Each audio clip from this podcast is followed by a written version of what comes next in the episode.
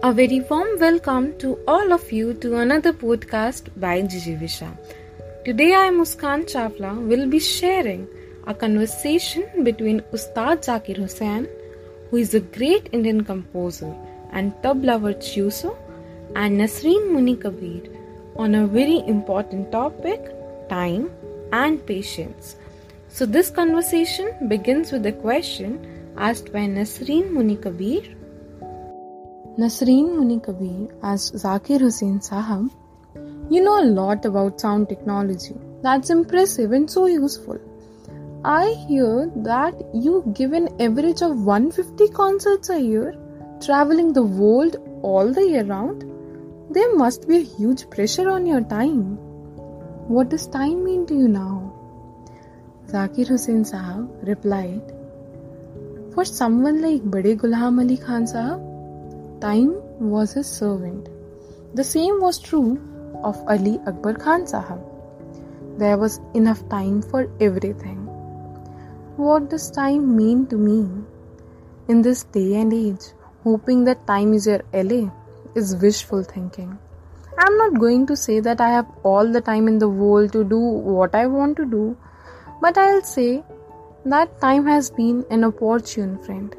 I think of the time I was born, when I started playing music, the company I have kept, the people I was drawn to, the musicians I have accompanied, that kind of knowledge I received.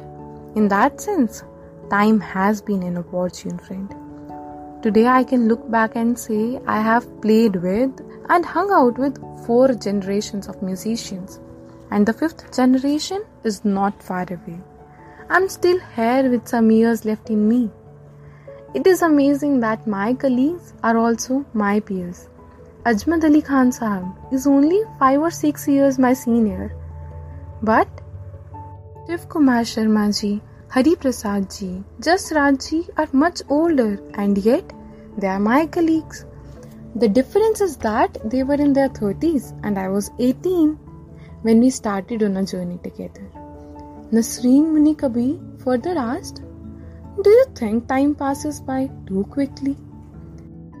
Zakir Hussain Sahab replied, Obviously, there is not enough time in the day to do everything I need to do, so I do get exhausted.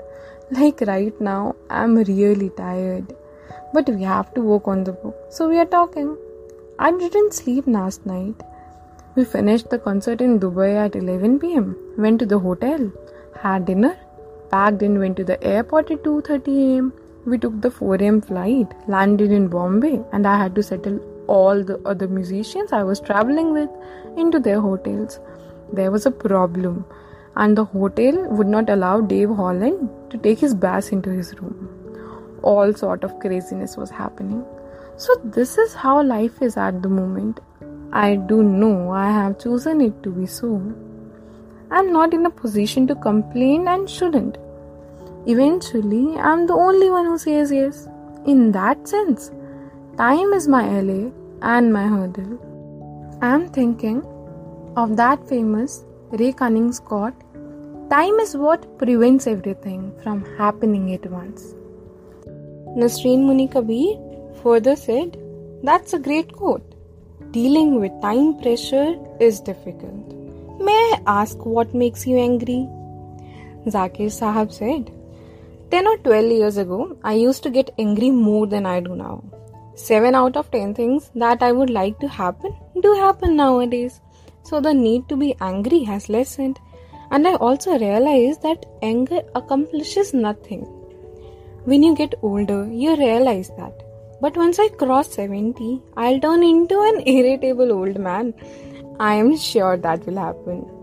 When I started working in America as a teacher, I was teaching people about an art form they did not grow up with.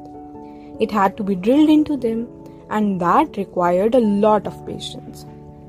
Then I joined Ali Akbar Khan Sahab's music school, where I had about 40 students and taught them individually for 6 days a week from 10 in the morning to 9 at night. That's when I understood that patience is something I needed to have. Even now, when I mentor, I try to explain things in great detail. In India, we did not question our teachers, but I believe I must explain what was inexplicable about 35 years ago. It's a responsibility I take seriously. As a person, I have become far more patient over the years, and that has happened thanks to teaching. So, this was a conversation between Ustad Zakir Hussain and Nasreen Muni Kabir, which was taken from the book A Life in Music. I thank you all for being there with us till the end and for paying your best attention. Thank you so much.